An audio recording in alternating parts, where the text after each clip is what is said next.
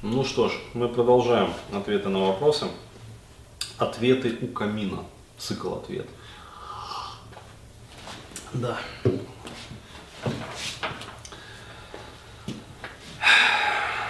Молодого человека следующий вопрос. Привет, Денис. Э, спасибо большое за то, что ты помогаешь людям. Пожалуйста. А, вот, мне очень приятно со своей стороны помогать. А, мне 23, э, рос без родителей, воспитывала бабушка. Из твоих видео узнал о том, что у меня психологические проблемы, такие как социофобия, тревожность. Не могу элементарно отстаивать свою позицию как мужчина. Часто, когда остаюсь один в квартире, начинаю разговаривать сам с собой. Не знаю, нормально ли это, но когда говорю с собой, чувствую себя отлично и уверенно. Хотелось бы в жизни так общаться. Угу. А, сразу буду комментарии отпускать, потому что ну, важно. Во-первых, а, ну, как сказать, по поводу вот социофобии и тревожности, ну ладно, а, по поводу разговора сам с собой, просто сделаю такой комментарий, на самом деле это нормально. Причем это более чем нормально, и вообще говоря, проходили исследования, ну, как обычно не в России, а, вот, но не британские ученые, то есть не надо думать, как бы нормальные э, исследования, по-моему, американцы как бы отслеживали этот момент.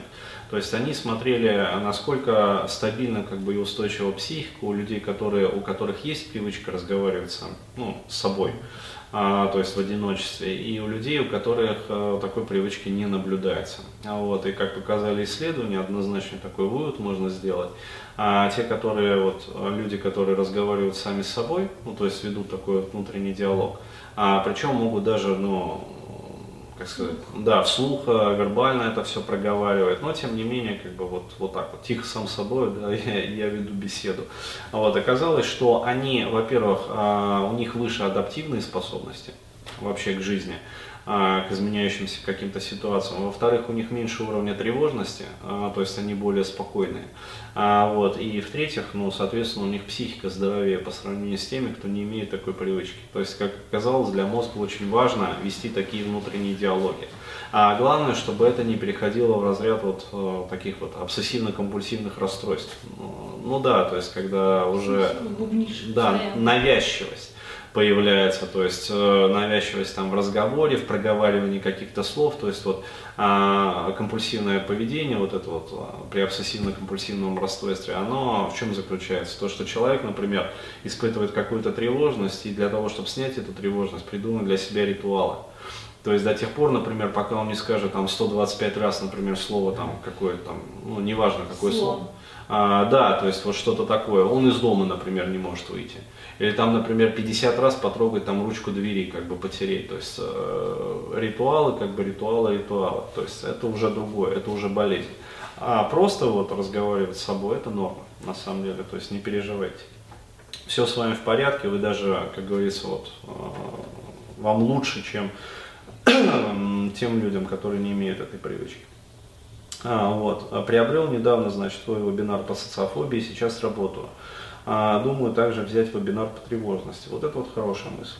А, вопрос. Выхожу на улицу и сразу же начинается мыслекрут в голове, напряжение и скованность в теле. Не могу тупо время спросить или дорогу. Все мысли, а, все время мысли, а что обо мне подумают или как я выгляжу. А, ну да. Это социофобия как бы в чистом виде. Угу мнительность такая своего рода. Во мне как будто два разных человека. Дома я могу общаться с собой на различные темы, на улице не могу общаться свободно и спокойно. А, здесь фишка такая. А, дома вы общаетесь, во-первых, с собой, а, во-вторых, а, дома это состояние комфорта и безопасности. То есть это пространство, которое вот, вызывает безопасность. А, собственно, классическая вот проблема социофоба а, в том, что у него есть а, вот это вот пространство дома, безопасное, где он по сути вот живет. Либо, например, там маршрут от дома до работы, например, и там уголок на работе. Ну, если социофобия не запущенная, человек ходит на работу. А, вот, а чаще всего при запущенных случаях это вот такой вот уголок дома, например, какой-то.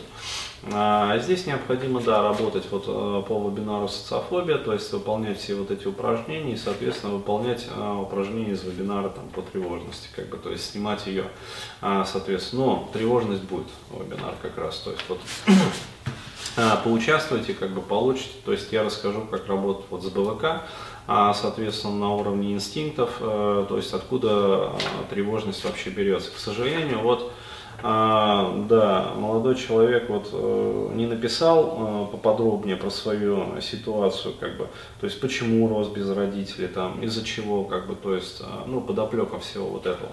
Но э, тот факт, что воспитывала бабушка, уже, э, как сказать, является однозначным показателем того, что вот э, женщина, как говорится, престарелая женщина, э, немножечко покурочила э, инстинкты вот, молодого человека. А, поэтому вот э, на вебинаре по тревожности я как раз расскажу, как это все восстанавливать. Естественно, э, не нужно ждать вот волшебства, то есть волшебных таблеток я не раздаю.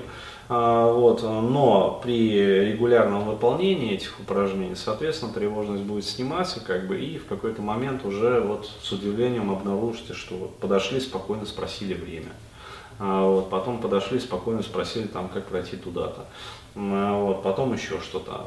Ну, то есть, э, как бы, круг общения будет расширяться. Вот. То есть, вот так.